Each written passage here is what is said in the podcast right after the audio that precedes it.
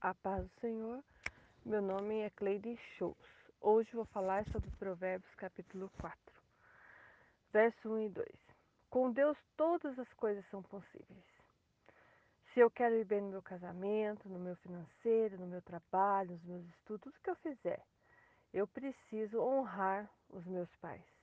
Sejam eles bons comigo ou não, independente de como eles são, eu devo honrar. Muitos não ensinam seus filhos nos exercícios espirituais e quer que seus filhos sejam uma bênção. Esses exercícios é deixá-los é, desejosos de estar na casa de Deus, estudar a Bíblia, orar junto com seus filhos. E mesmo que eu ensine no caminho da verdade, não quer dizer que eles vão ter uma caminhada com Deus. Eles vão ter as suas próprias escolhas. Mas todos os dias eu apresento Deus e apresento eles nas minhas orações.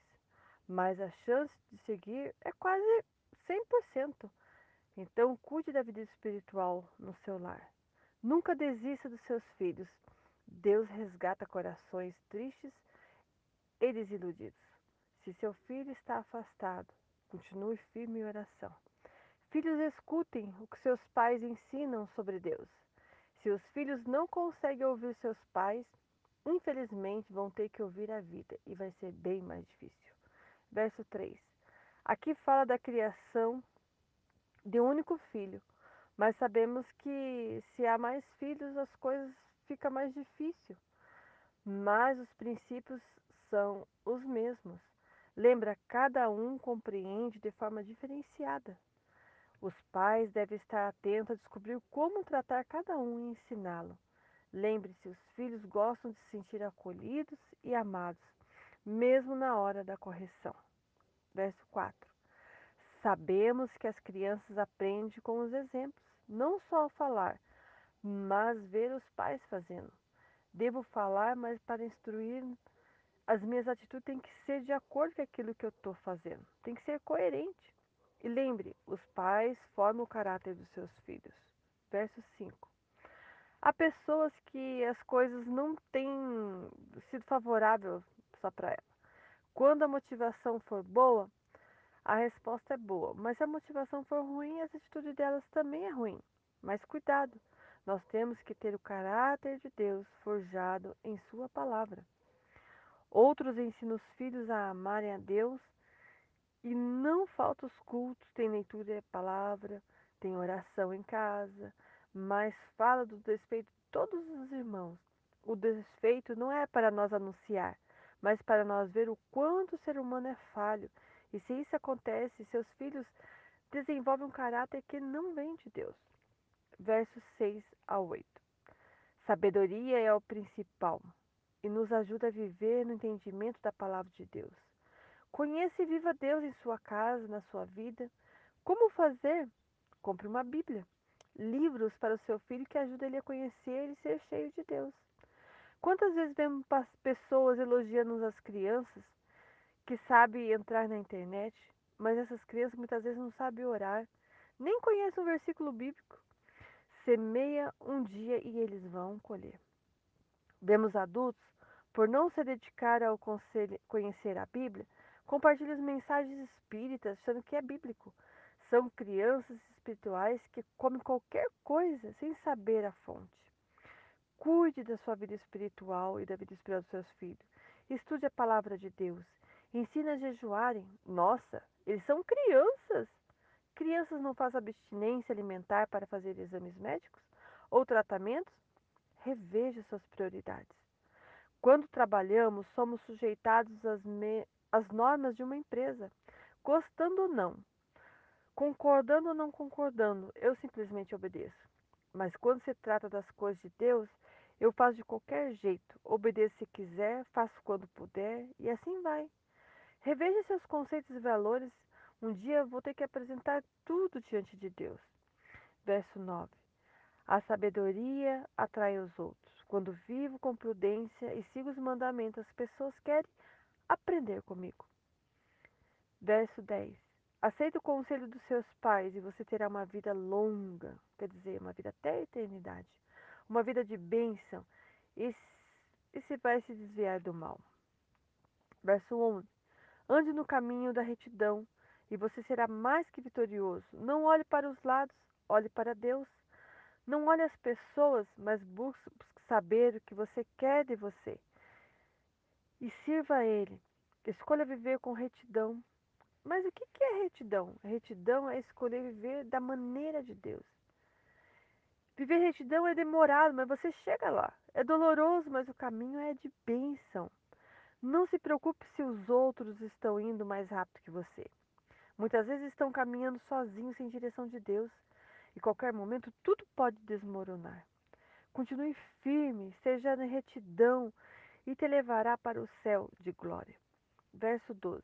Escolha andar com Deus e seus pés será firme e não vai tropeçar nas adversidades ou situações que tem que passar. Viva com Deus e com vontade de seguirmos a vontade dele. Recebe muitas críticas e acusações quando nós decidimos assim. Mas lembre, Davi, Salmo 18 e 30. Eu não posso esmorecer. Eu tenho um chamado. E o chamado ninguém rouba de mim. Pode roubar tudo de você, sua alegria nas coisas, as posições, fama, seu reconhecimento. Mas o que Deus sabe de você, ninguém rouba. O que ele pensa de você, ninguém rouba. É nisso que eu devo pensar para viver. Verso 13. Se cuide na alimentação, exercício físico e vive com entendimento de forma saudável, como um bom atleta que se prepara para uma maratona, mas não esqueça de ter sabedoria. Ezequiel capítulo 18 e 23. Quando escolho o meu caminho sem Deus, no final é morte. Guarde essa instrução para a sua vida. Versos 14 ao 17. Evite o caminho dos perversos, pessoas que vivem de fala das falhas dos outros, que vivem do seu jeito, que rejeita as lideranças designadas por Deus. Só pensa em si próprio e semeia discórdia para tirar outros da presença de Deus, porque não há vida nessas pessoas afronta o caráter e a autoridade de Deus. Cuide de seus filhos, eles são herança do Senhor. Herança eu não deixo com qualquer um, eu não deixo em qualquer lugar, mas cuido com zelo. Um dia vou dar conta diante de Deus. Versos 18 e 19. Nasce como o sol e cresce mais e mais. Deus é minha luz, clareia todos os lugares que eu estiver. Eu sou luz. Salmo 43, 3. Minha luz brilha, nasce como o sol e brilha até tornar meus dias perfeitos. Mas os perversos vivem na escuridão. Deuteronômio 28, 29. Bênção para os que obedecem a Deus e maldição para os desobedientes. Verso 20. Não se engane no nosso coração, é enganoso e corrupto. Coração aqui fala do homem interior. É de onde vêm as nossas decisões e atitudes. A Bíblia fala que quando nós fomos tentados, não devemos dizer que, Deus, que é Deus, porque Deus não tenta ninguém, mas somos tentados pela nossa própria cobiça.